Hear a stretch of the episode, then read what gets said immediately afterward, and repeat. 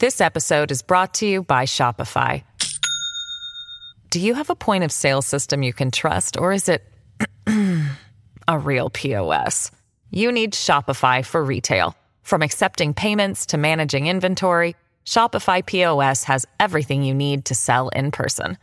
Go to shopify.com slash system, all lowercase, to take your retail business to the next level today. That's shopify.com slash system. Hello, everybody. This is Marshall Poe. I'm the editor of the New Books Network. NBN listeners like to read books and buy them. So we thought we'd tell you that right now, our friends at Princeton University Press are having a remarkable site wide sale. You can get 50% off books, including ebooks and audiobooks, with the code 50, F I F T Y, at checkout until May 31. You can save some real money on Princeton University Press books. I encourage you to go there and check it out. Welcome to the New Books Network. Hello, and welcome to New Books in Philosophy, a podcast channel with the New Books Network. I'm Carrie Figdor, professor of philosophy at the University of Iowa, and I'm co host of the channel along with Robert Talisse, Sarah Tyson, and Malcolm Keating. Together, we bring you conversations with philosophers about their new books in a wide range of areas of contemporary philosophical inquiry. Today's interview is with Jim Klagge, who is a professor of philosophy at Virginia Tech.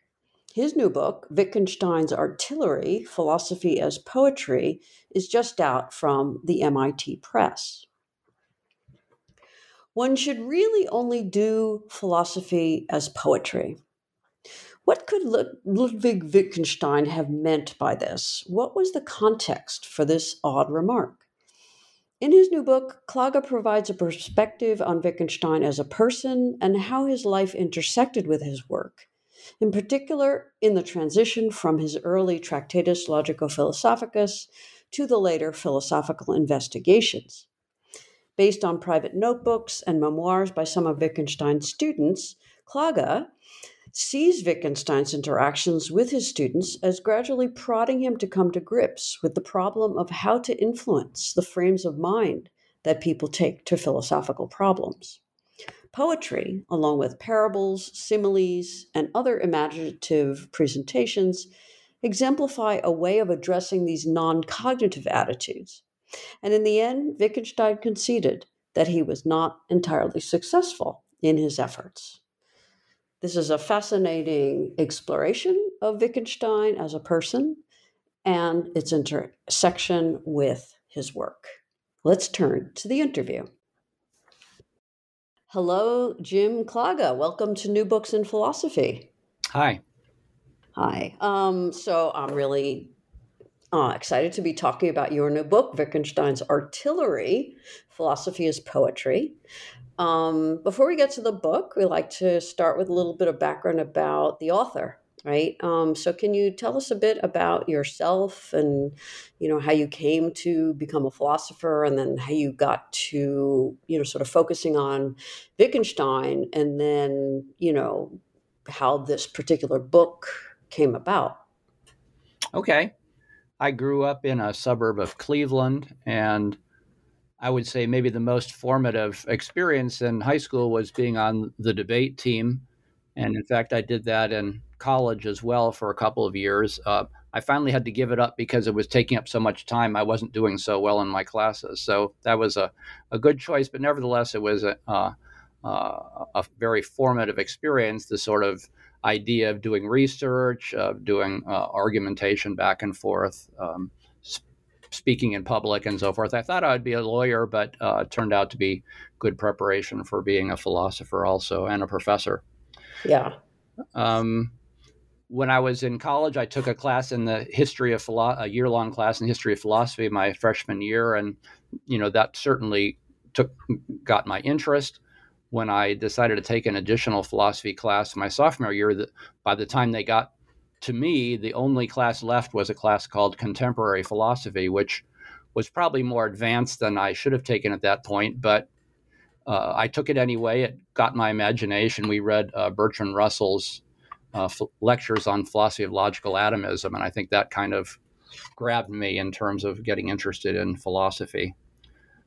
I um, and then from the same professor, uh, the next year, I took a seminar on Wittgenstein. And I guess the thing that most interested me was the mystery of his Tractatus and his philosophical investigations. They, especially the Tractatus, seems to come out of nowhere, and uh, so I was interested in you know who wrote this and why. And so uh, when I went off to graduate school at UCLA, the first thing I did was uh, start poking around in the library trying to find out more about Wittgenstein. Um, and I even started to compile a, a, a, little booklet, I guess you'd say, uh, that I called the an intellectual and historical background to Wittgenstein and the Tractatus. And that actually made its way into a book that I just published last year, also called Tractatus in Context. So that was a long time in making. But anyway, it was learning about uh, Wittgenstein, the person, that uh, really got me interested. And uh, I would say a lot of my research on Wittgenstein has been about him as a person and how his biography uh, interacts with his philosophy. Uh, okay, well, this book definitely, you know, is is along those lines, right? The interaction of his the evolution, I'd say, I guess, of his, you know, philosophical views, or at least the way they're conventionally uh, divided into you know the early sort of tractatus and the investigations as you know later um, you know the later Wittgenstein, um, and you place that in in uh, in a context of the evolution of his responses to various um, audiences for his philosophy.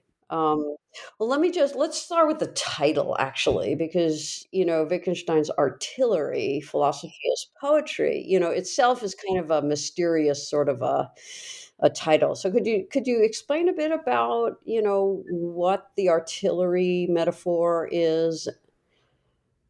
Yeah, and uh, I think there is a sort of uh, feeling of being uh, a tension between the the title Wittgenstein's Artillery and the subtitle Philosophy as Poetry. Yeah, exactly. Yeah.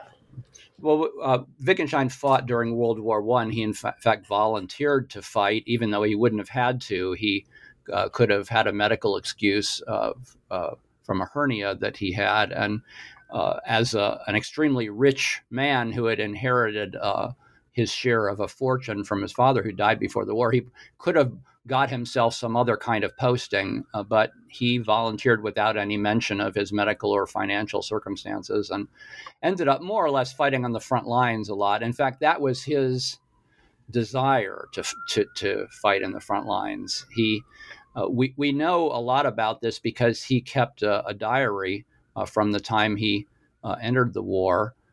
Uh, in uh, the diary included his philosophical reflections on the right hand pages, but on the left hand pages, his more personal uh, thoughts and experiences, which he wrote in code. And uh, many years later, Wittgenstein's editors published the philosophical notebooks, uh, but didn't say a word about the, the personal ones. And so the personal ones have only just been published in English translation, just uh, uh, I think day before yesterday. Marjorie Perloff uh, published a book called Private Notebooks that include his private comments in, in German and then her her translation of that. So we know a lot about Wittgenstein's experiences in the war and uh, what those meant to him and uh, how those interacted with his philosophical thoughts. And so that has been really interesting to me. So he uh, served as an artillery observer and uh, not only that, but he used part of his fortune in 1916 to donate uh, well over two million dollars uh, in in current uh, in current terms, you might say, uh, for the Austro-Hungarian army to buy uh, a new uh, version of the 30 and a half centimeter mortar that he was spotting for. So th- this all meant a lot to him, and um, I, I, use this as a metaphor. Actually, he used military metaphors in his own notebooks. He talked about how he was laying siege to his problems, and he said uh, this problem was such that he was going. He'd, he'd sooner uh, uh, lay blood before this uh, issue than to retreat from it. so he liked these kind of metaphors, and so I pick up on the metaphor too. And uh, the the the artillery spotter one I think is especially interesting because, uh, and this gets uh, to the, the, the heart of my book. Wittgenstein cared a lot. Of, he started to care. I, I, I uh, locate this around 1931. He started to care about how his audience reacted to his ideas and what he could do to engage his audience more with his ideas and uh, uh, how he could present his ideas in ways that would be more engaging. So I, I call this his uh, um, uh, artillery spotting uh, with his own with his own work. Mm-hmm. Okay. Um, did you mean that literally? That uh, just yesterday or the day before the private notebooks? Yes. Or, oh, wow. Huh. The, um, the, Eng- the first English translation of them came out uh, uh, April 5th, yes. Um, oh, my. That's pretty your, impressive. Yeah. Yeah. Your colleague David Stern is uh, yes. eventually going to publish his own English translation of those notebooks. Uh, well, I, I uh, gave a blurb for Marjorie's translation. I said it uh, was a translation more of a poet than a scholar. And huh. I'm sure David's translation will be the translation more of a scholar than a poet. Oh, great. Well, I look forward to that too. Yeah. Um, okay. So, um, okay. So you mentioned audience and, and so have I. Um, so you, you, you, you have this concept of a esotericist, um, that you use to characterize his initial way of you know kind of presenting his work or interacting with people or in some in some way sort of um, being a philosopher in the, a public a public sphere and not just like you know sitting in his you know Norwegian cabin or something like that. Um, can you can you explain that that initial position that he kind of starts at? Mm-hmm. Well, the term esotericist is a term that I'm bringing to the discussion. Wittgenstein didn't use that term about himself, but I think my experience reading the Tractatus and most people's experience reading the Tractatus is he sounds like he's talking to himself. It doesn't sound like he's talking to me um, or anyone else for that matter. He doesn't show a sort of concern to explain himself or to make what he's saying accessible to, to other people. And um, that uh, I think that feeling that Wittgenstein had about philosophy uh, remained even beyond the Tractatus. Um, scholars of Wittgenstein often draw a sort of clear distinction between the early and the later Wittgenstein, that is to say, between the Tractatus and the philosophical investigations. And there are obvious differences between the two. But um, uh, I'm trying to get a, a, a, kind of different difference, and that is what is his uh, attitude toward his his potential audience. And I think that he's uh, I use the term esotericist. It has a, a sort of background in uh, uh, in, uh, in other contexts, but I think it's appropriate for Wittgenstein too, in the sense that he doesn't really show a concern for uh, whether other people understand what he's up to or not. He's writing it for himself and perhaps a small circle of friends that have his special interests and uh, attitudes at heart, but uh, he's not interested in reaching beyond that. And I think that this starts to change in 1930 when he uh, comes back to philosophy. Uh, after the war, he trained as an elementary school teacher and then taught for many years in rural Austria, teaching elementary school. And then uh, after that, he worked as a, an architect. Uh, but he didn't come back to philosophy until about 1929. He came back to Cambridge and started rethinking some of his ideas about the, the Tractatus and he was invited to to lecture at Cambridge. And so, starting in January of 1930, and then going on until his retirement in 1947, he taught about four dozen courses. And I think th- that his experience teaching was very formative for her for him and how he approached philosophy. It took a little while, but um, the way I saw it anyway, uh, he started teaching in January, and very soon he started having interactions with his students that uh, uh, got him thinking. And um, uh, I think that these interactions finally sort of sunk in so that within about a year of starting to teach, he started to modify how he approached philosophy uh, and started rethinking what he was trying to accomplish.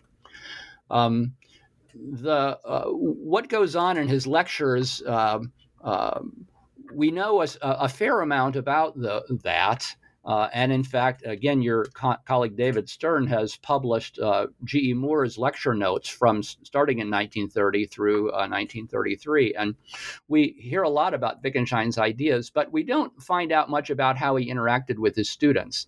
But I've be- been able to find uh, information from his students that were in those courses that give a, a somewhat different picture about how the classes went. And one of the things that Wittgenstein worried about when he first started teaching was what would happen if uh, things that uh, he wasn't uh, anticipating came up. And um, it turns out that fairly soon, things that he wasn't anticipating started to come up, and they started to come up from the students of uh, with a mathematics background who were in those classes. And um, uh, it turns out that there were f- quite a number of uh, sort of serious back and forth arguments in class and outside of class too. And we have good testimony about this, even though it doesn't show up in G.E. Moore's lecture notes. And so there's a couple instances of this in which I trace uh, things that happened in class and then how Wittgenstein started talking about those things. Wittgenstein's student, Wittgenstein's students have often had a a reputation for just uh, sort of being mesmerized by his lectures and just being passive listeners. And I think that's true of some of his students. In fact, some of the students that are uh, the better known, like uh, uh, Maurice Drury and King and Lee and people like that. But uh, turns out there were math students there who really weren't willing to just uh, accept what he had to say at face value and, and move on. They argued with him. And uh, I don't claim that they changed his mind. In fact, I think Wittgenstein had pretty clearly uh, established ideas in his own mind. But they changed by sharing their mind with him they changed his uh, attitude about what he was up to and he started thinking hard about how he could influence people who came at things with a different perspective than his own perspective and that to me is the movement then to what I call evangelism. And again, he doesn't use that term about himself. I use that term. Uh, the term has, you know, religious connotations, which I uh, uh, am not particularly trying to draw on, although I, I think evangelism does uh, remind us of the importance of uh, sort of spiritual changes and in a way that is what wittgenstein was trying to do is to get people to look at problems in a in a different way take a different perspective on them change their in a way he was trying to address people's temperament uh, and that you know that's closer to a spiritual kind of thing mm-hmm. Okay. Um, well, I mean, one of the interesting things that you you know talk about in the book, and this is certainly not unique to your book, is just you know the whole sort of cult that grew up around him. The you know a very forceful personality. Um, uh, you know that as you mentioned before, mesmerizing. You know, with the students sitting at his feet and and you know, uh, you know, much more of a cult figure than than almost any other philosopher. You know, um, no matter how you know well known or or influential. I mean, so there's this there's a whole aspect of Wittgenstein that is just a matter. I don't know if I should say just, but it is is very much a matter of the fact that he had this incredibly forceful, charismatic, powerful personality. Um, and um, one of the things that struck me in in your description of these interactions, um, you know, and I say that kind of in quotes because sometimes the way you describe it, he's not really interacting with them at all. Um, but just this, um, the kind of overpowering personality presenting these ideas and then getting angry when somebody raises a question that he's not prepared for um, um, how do you how do you sort of assess that? I mean, do you ever are you ever tempted to you know kind of give some sort of a you know psychoanalytic um, uh, you know analysis of you know the person? I mean, you mentioned the person. Mm-hmm. Um, uh, d- are you ever tempted to you know think about that aspect of his person? I, I am tempted. Um, a, little over 20, 20 years ago, I held a conference here at Virginia Tech called Wittgenstein Biography and Philosophy. And um, so I invited uh, several people to, to speak and also put out a, a, a an invitation for people to submit uh, papers.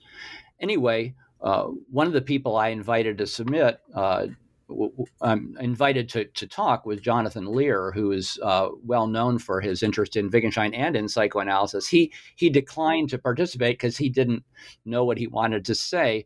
But I did get another uh, person um, uh, Louis Sass, who is uh, a clinical psychologist, to contribute to that. And uh, so he, he talks a little bit about that. It's not really a psychoanalysis, but uh, you know I think there's a lot going on there. Uh, I'm not sure what all you would do with it, but let me address the the bigger question you ask about. You know, is there a cult of Wittgenstein, and what should we make of that?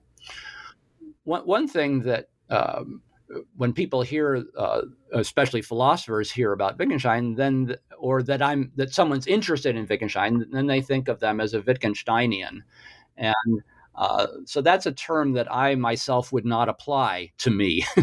um, I, I, take Wittgensteinian to mean someone who just uh, goes along with Wittgenstein on every point, a sort of uh, uh, someone who thinks everything he said was right. And that isn't me at all. Uh, all of my work on Wittgenstein has been uh, with a, a, certain kind of critical distance. And although I think he has lots of interesting things to say, I also think that you know he was wrong on certain things. And so um, I think my I, I kind of stand outside of the the so-called Wittgensteinian tradition. I th- I think the idea of him as a cult figure does come from some of these philosophers who were Wittgensteinians. Um, you know, so people like uh, Norman Malcolm and uh, uh, Elizabeth Anscombe, for example. Um, and uh, it, it, it's been interesting to me that when you look at uh, others of his students, uh, students who were uh, maybe from more of a mathematical background, they had a very different approach to Wittgenstein, and uh, they argued with him and found him to be, you know, willing to argue. And um, so, uh, uh, people like David Haden Guest, Max Black, Patrick Du Val, these are named. These are people have definitely heard of Max Black. Uh, he was actually a, a, math student, not a philosophy student, although he was interested in philosophy. But David Haden Guest, Patrick Du Val, probably are names that aren't aren't known, but they were significant students of his. And then later, of course, the most famous student of Wittgenstein's, Alan Turing. Um, also had you know a combative relationship with Wittgenstein. He wasn't at all sort of uh, willing to let Wittgenstein, you know, make pronouncements and let, let them slide. Um, and uh, so I think it's uh, often the mathematics students that raised questions that led Wittgenstein to start thinking about how he could respond. And he did respond initially with anger. And uh, Max Black has a, a memoir that uh, is it, um, I actually discovered it in the Cornell Library when I was there doing research about 10 years ago. And I hadn't realized that it was privately published, but it's been privately published uh, a, few, a few years ago, I think by his daughter in law or something like that. Anyway, Black talks about a particular incident in, in lectures where Black had raised the question whether. Uh, infinite numbers are, are basically just kind of like uh, finite numbers, only larger. And uh, Wittgenstein got angry about this and said that was a ridiculous thing for him to say. And Black says he practically threw him out of class. And but anyway, uh, over the years, Wittgenstein came to see that as a certain uh, attitude that he wanted to find ways to respond to. Instead of just angrily rejecting it, he wanted to present it as a kind of picture, which was misleading. And then he started thinking about, well, what what could you do to try to influence the pictures that people bring to philosophical problems? And that I think became a challenge for him. And uh, so in his later writings, like the, the, philosophical investigations, but also in things that led up to that, even, for example, the Blue Books, the, the Blue Book, um, we, we, we find a kind of conversation going in Wittgenstein's writing. Um, you know, not only does he sometimes put comments in quotation marks or between dashes to indicate another uh, perspective or another point of view, but he also often uses phrases like "one might think" or uh, "at this point you might say such and such," um, and you can actually see those very same things coming up in lecture notes uh, of uh, in, in notes of his lectures to, that indicate, I think, uh, ways in which uh, students have responded. And so uh, he's taking this sort of classroom experience and finding a way to bring it into his writing. And uh, uh, and it doesn't, you know, you know, as a, as a classroom teacher, it doesn't work to just uh, lay a, an idea out there and insist on it that everyone believe it. Uh, the best way to present it is to create a discussion around it. And uh, that's in a way what Wittgenstein is doing in his later writing is creating a discussion around certain kinds of issues. And it doesn't necessarily lead to him drawing a, a, a conclusion, uh, but it, it is his way of trying to lead the reader to think about things in a different way. And uh, uh, ultimately uh, maybe uh, change their perspective on things. So this this is the the point at which philosophy as poetry comes into the story. So um, in 1933 or 1934, Wittgenstein wrote in in one of his notebooks. He said one should really only do philosophy as poetry. He did it. He wrote this in German, and uh, in uh, I think it was 1977 uh, Georg Henrik von Wright uh, first collated what uh, was later translated as uh, culture and value and published that remark among a, a, number of other remarks. And so once that was published in 1977, uh, fans of Wittgenstein reading this wondered what on earth he could possibly mean by saying one should really only do philosophy as poetry, since he didn't write poetry, and you know what's going on. So, in a way, my book is an attempt to come to grips with that one line uh, to try to find a context for it. You know, what what did he mean by philosophy as poetry? What uh, what did he what other things did he have to say about uh, this issue and it turns out that there's a, a, a, large context for this that wittgenstein sort of interacted or, or thought about uh, poetry uh, all through his life and so i, I try to uh, um, gather together the evidence, so to speak, about his thoughts concerning poetry to put all put put this one remark into a much larger context. So that's uh, uh, w- one of the chapters in my book, chapter five, I guess it is.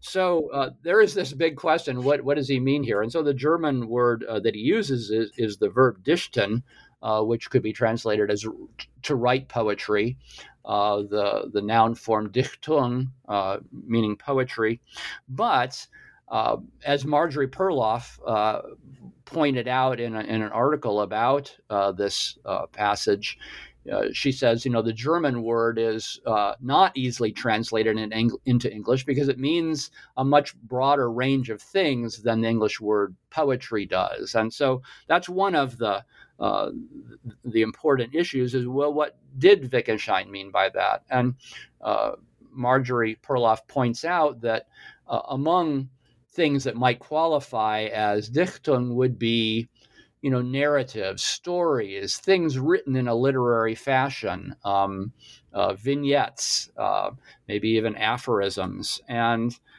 I think this broader sense of poetry is something that Wittgenstein used as a kind of tool to try to find n- new and different ways to address his reader or his listener to try to get them to think about things uh, in a different way.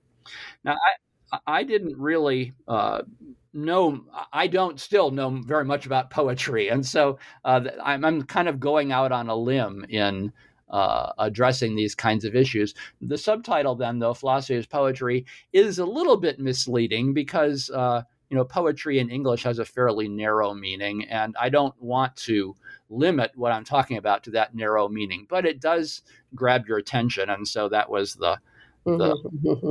the, the right. subtitle that I used. Well, let me let me uh, let me you know just to sort of you know, we're going more into that, you know, the issue of of you know how best to influence other people's thinking or at least their approach to philosophical problems. Um,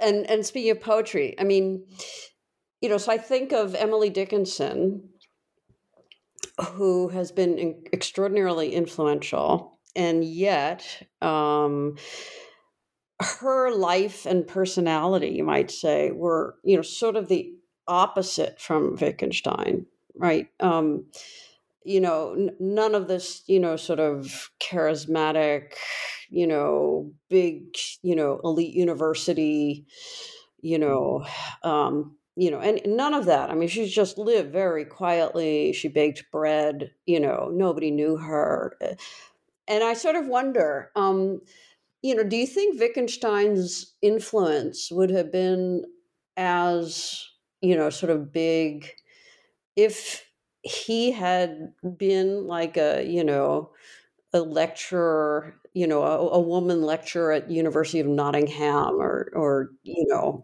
not not to put down Nottingham by any means, but just like not Cambridge, right? Not Oxford, not that. Um, would do you think if if he had just been the, you know, not the figure, the personality, that he would have had the same sort of influence if if somebody much like Emily Dickinson had written the Tractatus, do you think it would have made such a big impression?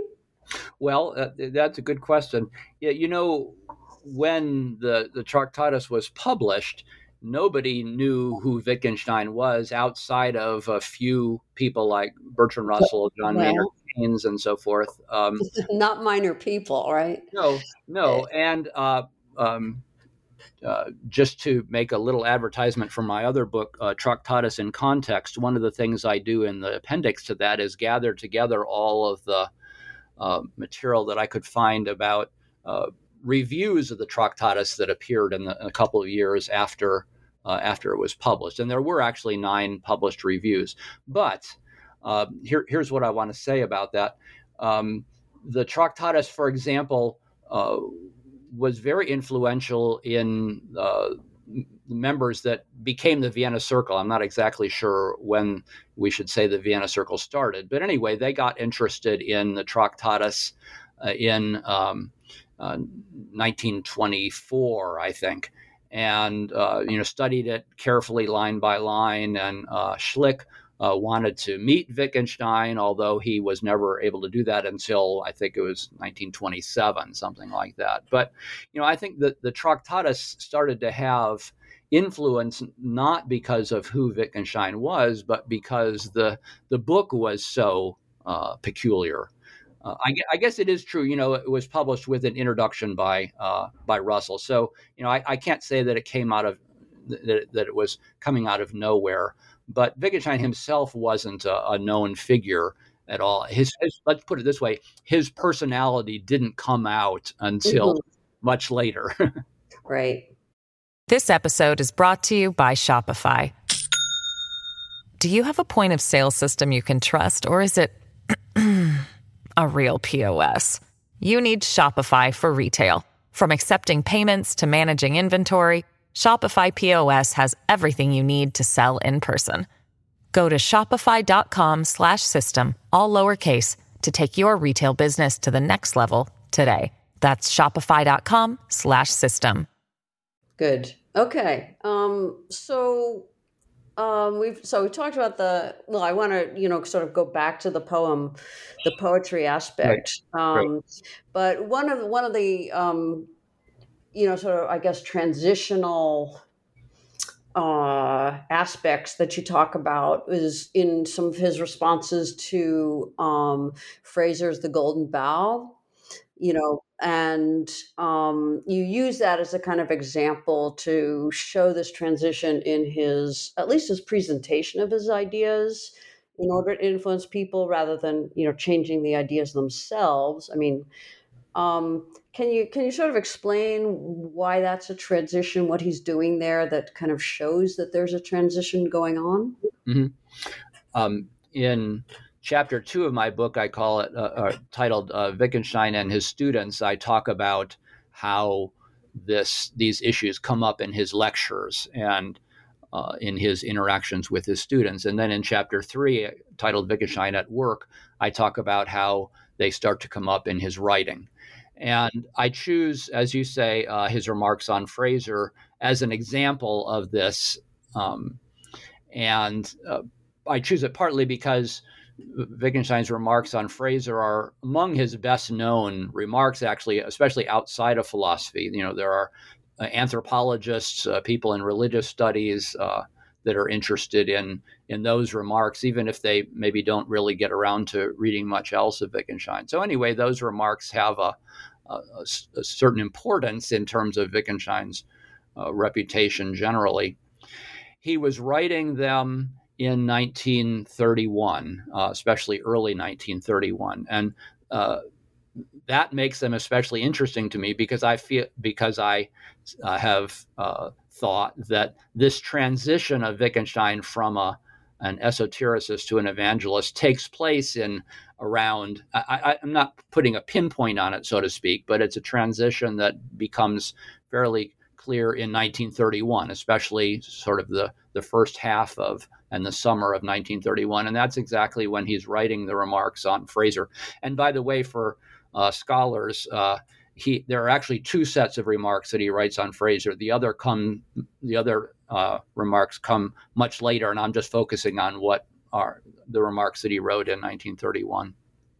And uh, he he comes he sees uh, uh, Frazer. Frazer is an anthropologist who looks at uh, ancient and um, you know might, might say third world uh, religious practices and tries to understand them and tries to explain them. And um, he more or less sees uh, primitive religious practices as being bad science, uh, uh trying to you know m- make things happen uh, through means that, from a scientific point point of view, we know uh, can't happen. And so Wittgenstein is is uh, he, has been reading some of uh, Frazer's writing from a, Frazer's Golden Bough uh, with uh, one of his students, and uh, he he feels like Vic, uh, Frazer is getting it all wrong by trying to present these primitive practices as primitive science, as to trying to see them as pseudo explanations for phenomena, and so. Uh, so Frazer is a, a, good example of someone who has the wrong frame of mind.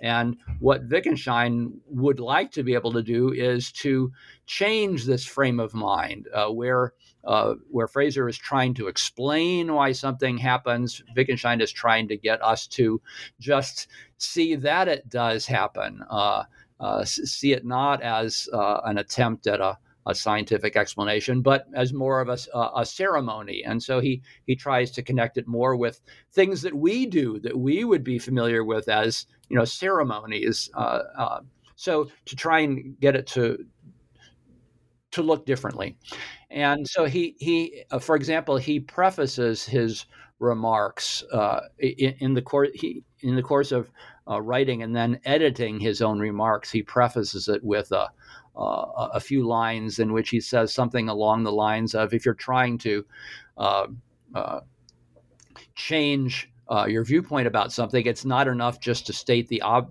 the opposite, but to find a way from the one viewpoint to the other. And I think this encapsulates very well what he's trying to do generally. He's trying to find ways to get people to think differently. So it, it doesn't work just to prove they're wrong or to, you know, assert the opposite, but to try to find a path from one point of view to another. And so I think this is when he starts taking seriously the idea that there might be an alternate way of doing philosophy, sort of along the lines of poetry. Um, mm-hmm. Uh, so, so I, I, see that this as a kind of turning point in his writing uh, that corresponds to a similar turning point in his lecturing. Right. Okay. So, um, good. Um, so yeah, to to to pick up on the on the poetry um, so, I mean, as I understood it, and you know, correct me. The the idea, the general idea was that he's kind of kind of trying to do you know, uh, you know, philosophy is a, is a sort of a cognitive enterprise, and trying to do it in a non-cognitive uh, method like poetry. Is that is that a is that a um, more or less accurate way to think about what he's trying to do? Um, n- not completely, but sort of. yeah, uh, well, that's fine. Yeah. So I uh, I I open the book with three uh, little quotations, um, epigraphs, basically. Uh, w- one of them from 1931, he says, I don't try to make you believe something you don't believe, but to make you do something you won't do. And um, what, so, what does he mean by that?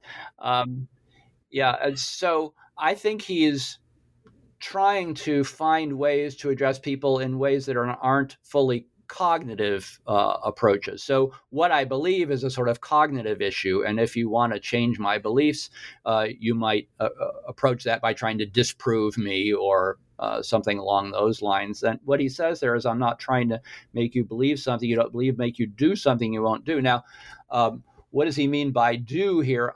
I, I see this more in terms of I'm trying to get you to look at things in a different way. I'm trying to get you to uh, feel differently about certain things. Uh, Wittgenstein, if you look at the the philosophical investigations, which which uh, is written much later than the early 30s, but I think it encapsulates his concerns, or it, it's a sort of development of his concerns. He uh, he he says over and over things like uh, you might be tempted to suppose that such and such, or this kind of picture uh, possesses you, or he, he uses what I want to call a non cognitive terminology for the sorts of issues that he wants to address. He wants to address how we feel about things, how we think about things, how we react to things. And that's going to require different means or different artillery, to use my uh, metaphor. It's going to require different artillery from the artillery that we're used to in philosophical discussions, and so that's what he's trying to marshal, I think, uh, in in his evangelical phase. Um, so, uh, in chapter six of my book, I go through. Uh, I, I present fifteen different either vignettes or uh, aphorisms or uh, things from Wittgenstein that um, are, are, some of them are well known, some of them are not well known, but I see them as his attempts to do do philosophy in a more poetic fashion, and then uh, along with discussing those, I try to find things from other literature uh, um, that are trying to accomplish something similar to what Wittgenstein is trying to accomplish. And so in that chapter, I draw on uh, parables from the Bible, uh, passages from uh, Plato, uh, children's literature, Dostoevsky, Tolstoy, uh, science fiction, uh, Lewis Carroll. So I'm, I'm looking for things that are more literary that are trying to do what Wittgenstein is trying to do. Um, and uh, there's a there's a, a, fair amount of stuff that Wittgenstein's trying to do himself that doesn't that isn't well known. It doesn't come up in the philosophical investigations. I would say maybe only about half of the passages that I discuss there are in the investigations, but others things come up in others of his writings or some of his lectures uh, uh, and in different contexts. And um, the another one of the epigraphs that I use at the beginning of the book is uh, this one from 1947. Uh, so 1947 is when Wittgenstein stopped lecture, retired from his lecturing, and Wittgenstein says. Uh, he wrote, rather, quite different artillery is needed here from anything I am in a position to muster. And um, I take this to be a kind of uh, uh, humble admission that he hasn't been able to do the philosophy as poetry that he hoped to be able to do. And I think what he did was interesting and provocative and so forth, but he himself didn't think it really accomplished what he was trying to accomplish. And so, what I'm doing in my book is trying to see where you might go if you wanted to work at this project uh, uh, take you know take up this project from Wittgenstein and see see where it might go. So I'm not saying that I'm better than Wittgenstein, but I'm trying to take his idea and see where uh, you could go with it. And so um, one of the uh, people who wrote a, a blurb for my book uh, said that it was said that the book was quite personal, and I think that's a, a fair description of, especially uh, uh, the, the later chapters in the book that you know I'm trying to do see how I might or we might do what Wittgenstein was trying to do. Mm-hmm.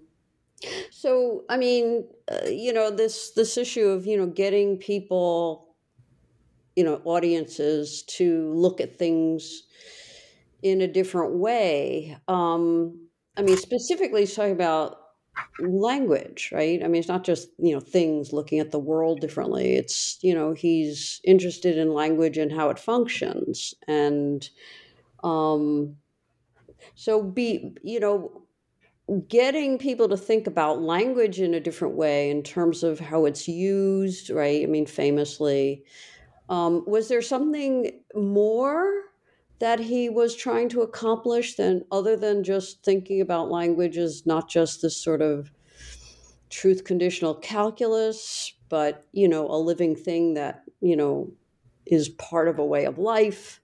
Was it was there something beyond that that he was trying to do? Well i think that one of the things that wittgenstein was quite uh, interested in was trying to avoid the idea that science provides us a model for philosophy, and uh, science as uh, theorizing, as coming as coming up with uh, you know re- reductive theories, um, um, and in general, uh, you know. I, I, guess I would say uh, theorizing is he's trying to avoid philosophy as theorizing, and that I think uh, accounts a, a, lot for why Wittgenstein is not a, a, an especially influential philosopher right now, where we stand in 21st century philosophy, because I think a lot of philosophers want to take f- science as a kind of model and want to theorize about you know language or whatever it is that they're that they're interested in. So i think this puts wittgenstein outside of the the sort of main line track of philosophy over the last 50 years or something like that. In fact, um, 10 years ago, I published a, a, a, book called Wittgenstein in Exile.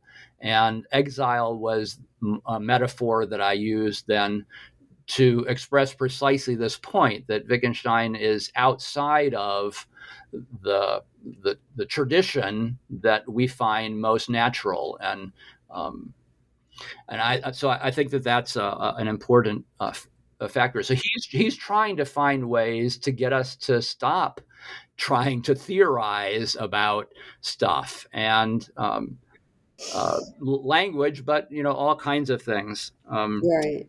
And, and yeah. The, so just to emphasize the the non-cognitive aspect that goes on here, I was um, uh, in the first chapter of the book. I uh, give a kind of summary of the project that or the projects that Wittgenstein is undertaking in the, in his philosophical investigations in part one of the philosophical investigations. And so I, I just uh, list a bunch of phrases that he uses uh, to express what he's up to. So he says things like he's interested in what forces itself on us or holds us captive, demands an answer, must be what leads us, what we can't help thinking, what we're tempted or seduced or per- bewitched or dazzled by, what strikes us, what uh, uh, how things look to us, what we find surprising or convincing, what our compulsions or needs are, what we notice, uh, what we're committed to. Um, there's uh, over a hundred places where in the philosophical investigations, Wittgenstein says these are what he's trying to address. Well, these are non-cognitive issues, and uh, so I, I see poetry as his way of trying to, uh, or one way of expressing what he's uh, trying to do in, in those ways. So, um, uh, did he just find himself in the wrong tradition? I mean, uh, you know, I mean, Russell was an was an early, you know, mentor and, and promoter and and so forth. Um, and of course, Russell is one of the big, the big founders of you know the analytic philosophy that that we both you know essentially belong to. Um, but there's a whole continental tradition of writing philosophy in I would say, you know, kind of very much this way, a very literary. They're not trying to, you know, prove things. They're not, you know, a lot of it would be declared nonsense by, you know, Ayer or, you know, people in the logical positivist tradition. So, it, I mean, so it sounds in a way that, you know, Wittgenstein just like kind of found himself in the wrong crowd and he, he should have just gone right over to the, you know, the French, you know, or, or stayed in Germany or something. Or, well, not, you know, Austria, but yeah, I mean, what is different about his approach that isn't part of the continental tradition? Yeah, that, that's a uh, that's a good question, and let me use the the Tractatus as a, a, a way of helping to answer that. Even though my book uh, Wittgenstein's Artillery is is not primarily about the early philosophy or about, or about the Tractatus, I think it helps answer your question or give a perspective on Wittgenstein. So he got interested in philosophy because of his work in aeronautics, and that interested him in, in some mathematical issues. And then that led to some questions about the foundations of, of mathematics. And so that's the route that Wittgenstein took into philosophy. And when he went, went to Cambridge to study with Russell, that's what he was interested in. And in the two years that he spent at uh, Cambridge and then the, the year that he spent in Norway by himself after that working on his stuff, it was all along those lines. And if he had uh, um, uh, died in World War One, uh, and that had gotten published, the Tractatus would look a whole lot like uh, Russell's philosophy, um, yeah. Yeah. or you know some some version of that. Mm-hmm. I mean, Wittgenstein had important uh, criticisms and, and so forth, but uh, uh, largely along those lines. And it's actually his fighting uh, in the war, his experiences in the war, that uh, make for the last two dozen propositions in the Tractatus. Um, uh, and that's something that I talk about in my other book, Tractatus in Context. I devote a whole chapter to describing his experiences in the war and how they were uh, influential on him. And then the last chapter is about the last two dozen propositions in the Tractatus and uh, what what to make of them. Um, so um, Wittgenstein uh, really does have primarily what I would call analytic philosophical interests, but what he sees is that there's a, a lot behind what leads us to take points of take positions or articulate points of view. And uh, that's what becomes interesting. Um, Russell, uh, in his time with Wittgenstein before the war, uh, related an anecdote of how Wittgenstein was pacing back and forth after midnight in his rooms, which he, I guess he did regularly. And uh, Russell finally asked him, Are you thinking about logic or your sins? And Wittgenstein said, Both. And uh, I think that sort of uh, encapsulates uh, something about Wittgenstein that somehow the person can't be separated from the ideas. And I think that always has stuck with him. But uh, uh I think one thing that he always cared about was clarity. And so maybe that's one reason why he shouldn't go to the continental tradition, since I think clarity probably is not one of their primary virtue, philosophical virtues. Uh, for him, it was a, a primary philosophical virtue.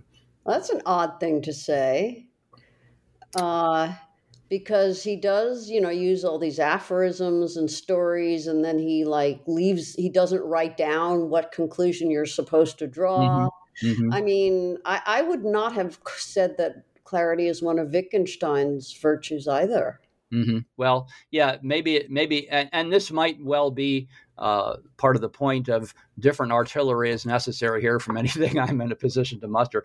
Let's just say clarity was something that he aspired to. I, I don't say that he uh, uh, succeeded.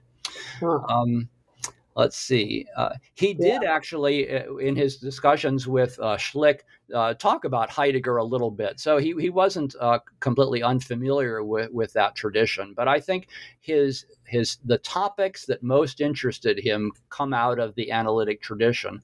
But mm-hmm. the way he wants to address them is does not sit easily with the, the analytic tradition. Okay, that's yeah, that's helpful. Um, Okay, well, we're we're running out of time at this point. Um, we're starting to. So um, before we close, I'd like to find out, you know, what um, is next on the horizon for you, I and what are you? I mean, you just came out with this book and another one. Um, are you working on, on on another Wittgenstein book? Are you turning to something else? What's what's on your desk at the moment? Well, thank you. I have uh, I have two projects on my desk. Uh, one's been uh, rather long in coming. In uh, 2003, Alfred Nordmann and I published a collection of primary material from Wittgenstein called "Public and Private Occasions," and it included the German as well as Nordmann's English translation of Wittgenstein's uh, diaries from 1930 to 1932 and 1936 to 1937. These have been come to be uh, manuscript number 183, uh, been titled The Movement of Thought Diaries. And these are tremendously important and not well known. Mostly not well known because the book they were published in cost about $150. And when we made the original arrangement with Rowman and Littlefield to publish them, our understanding was that there would shortly thereafter be a, a, paperback edition of just the English translation. Well, that didn't happen and didn't happen. And uh, but finally, uh, uh, about a year ago,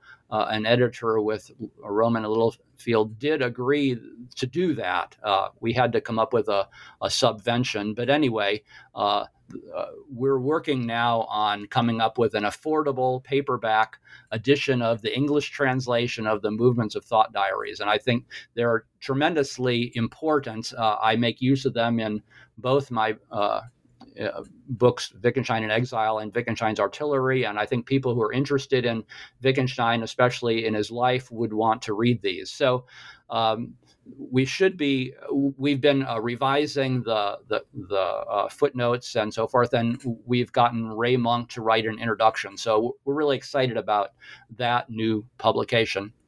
The other thing is uh, much more recent. Um, well, not completely recent, but in 1999, I went to the annual Wittgenstein uh, uh, conference in Austria and met a man uh, named Wasfi Hijab, who was a student of Wittgenstein's in 19 from 1945 to 1947, and in fact, he was uh, Wittgenstein was his dissertation supervisor uh, for a, a, dissertation on, uh, as he told me, philosophic problems between science and religion.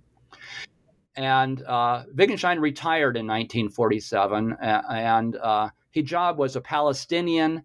And um, uh, when Palestine was uh, basically uncreated in 1948, he was left a kind of crushed man uh, he followed Wittgenstein's advice not to go into philosophy, and so uh, he became a. He eventually got a, a, PhD in mathematics. He had been a mathematics teacher already. He got a PhD, and he spent his career teaching at the American University in Beirut, uh, teaching mathematics. Anyway, he came to uh, this conference in 1999. He wasn't on the program uh, but uh, they allowed him to give two talks, uh, and I, I, got to know him.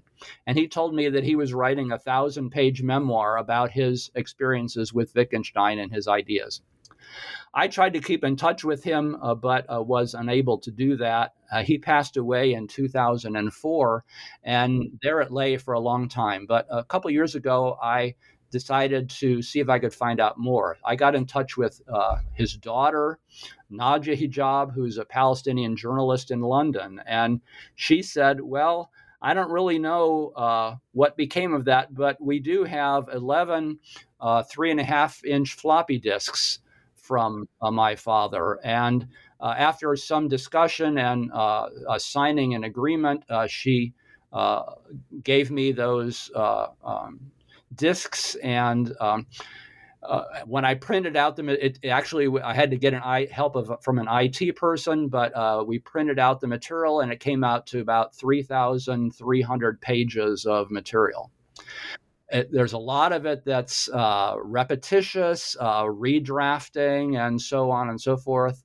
So, um, anyway, the other project is to publish a book uh, that I w- want to call Wittgenstein's Last Student, in which I will uh, I hope be able to edit this down into a, a usable uh, a, a, memoir that uh, readers can engage with. Um, eh, there's a lot of interesting stuff in the memoir. I haven't even finished reading all of it because it's long, but uh, I use a couple of the things from the memoir in my book, Wittgenstein's Artillery, but people need to see the, the whole memoir. Um, and uh, it's interesting because it's written by someone who didn't go into philosophy, someone who took Wittgenstein's uh, advice seriously to not become a philosopher. It, uh, Hijab is also a mathematician, and I think mathematicians had a special sort of um, uh, insight into uh, Wittgenstein's work that uh, a lot of his followers did not have. So there's lots that's uh, I think really inter- new and interesting and engaging in Hijab's memoir, and that's my other project. Great. Well, that sounds very interesting, and uh, I wish you luck with both of those projects. They both sound pretty extensive and uh, will be nice contributions, right? So. Um, so I want to thank you for taking the time for talking with New Books in Philosophy about about Wittgenstein's artillery, and I wish you luck with your um, with the projects you're working on. Thank you. And let me just add one one more thing. This week, I believe, is the 100th anniversary of the publication of Wittgenstein's uh, uh, uh, German version of the Tractatus uh, that first came out in a, in a, a journal, Logische Philosophische Abhandlung, uh, I think was published 100 years ago in early April 1922. So wow. we'll celebrate that too. Great. Okay. Well, thank you. And uh, uh, again, good luck and thanks for talking with us. Okay. Thank you for your interest and I enjoyed it. Okay. Bye-bye. Bye. You've been listening to my interview with Jim Klagge, professor of philosophy at Virginia Tech. Uh, we've been talking about his new book, Wittgenstein's Artillery Philosophy as Poetry, which is just out from the MIT Press. I'm Carrie Figdor. This is New Books in Philosophy. I hope you enjoyed the podcast, and thank you for listening.